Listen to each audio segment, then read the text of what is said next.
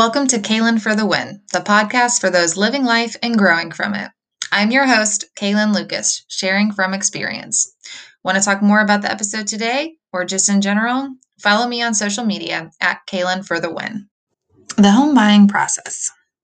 Now, you may have already bought a home or you may not have. If you have bought a home before, you know this process, but you may need a refresher. If you haven't, let's go through it step by step and call me with any questions.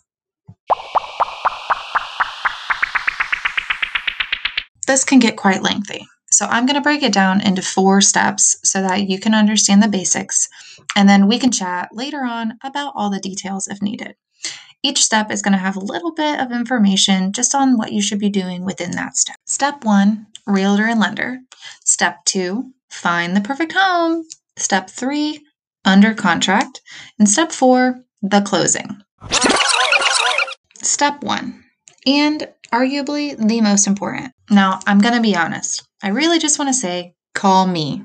But I understand that I may not be the preferred realtor for you, and that's okay.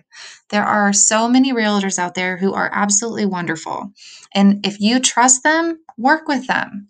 And my argue here is please, please, please choose one realtor and work with them exclusively. Agents do not get paid until the end of a closing. So call me if you don't have an agent. If you do, call them. Be loyal. It is very important. The other part of step 1 is to make sure you have a pre-approval.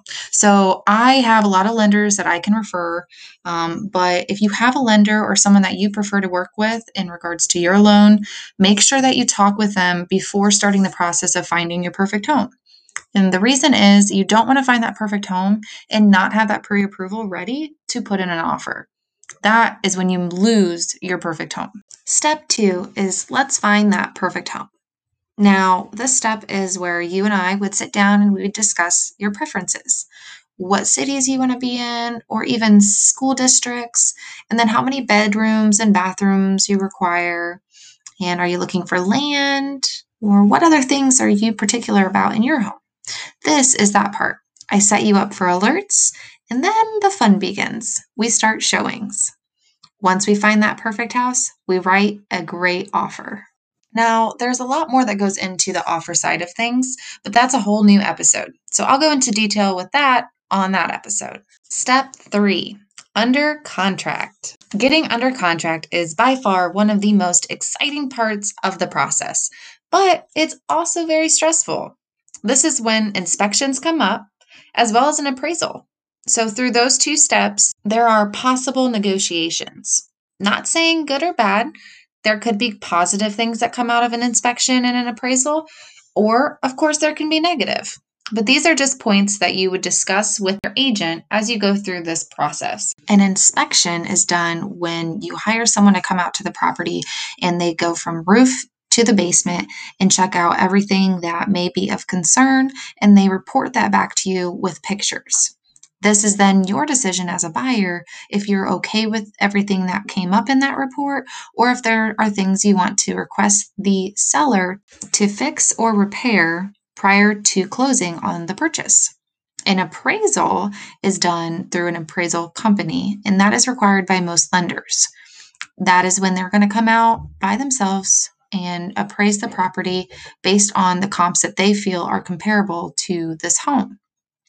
If an appraisal comes back and it is appraised higher than what we have offered, that's a great scenario for a buyer. That means that it already has more value than what you're purchasing it at. If an appraisal comes back lower than what we have offered, that is when you want to renegotiate. You'll come back saying the lender is not going to allow you to purchase a home that is appraised lower than what the offer is. And that, again, is a time of negotiating. The last part of being under contract is a final walkthrough. This is after inspections and appraisal are complete. You go back to the property right before you go to close, which is step 4, to make sure everything is how you expected it to be. Making sure nothing is missing that should have been staying with the property, making sure that the property is cleaned up, and oddly enough, maintaining the grounds is a big one here. The seller must mow and keep up with the grass to a reasonable level for you for your purchase. Step 4, the closing. This step is quite simple. You got to make sure you bring your ID and be prepared to sign a lot of documents. This is where we go to a closing table, typically both buyer and seller, and sign off on all the documents giving you the property. Now, occupancy is something that's negotiated once you go under contract, and this can either be done at closing, where you get the keys then, or a week or so after, which again is something that you would have pre-negotiated and knowing ahead of time. Now, I will admit, I do make it sound much simpler than it is, but that's why you have an agent. An agent's going to make sure that you're doing all those little things through the entire process that are going to make it seamless and easy for you.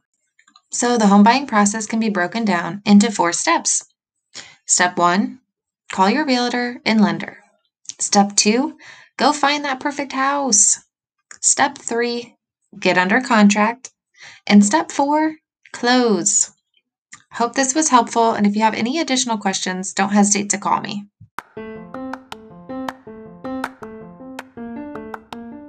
Thank you for listening to this week's episode of Kaylin for the Win. For more shared experiences, subscribe and follow me on social media at Kaylin for the Win. Here's to living life and growing from it. Chat with you soon.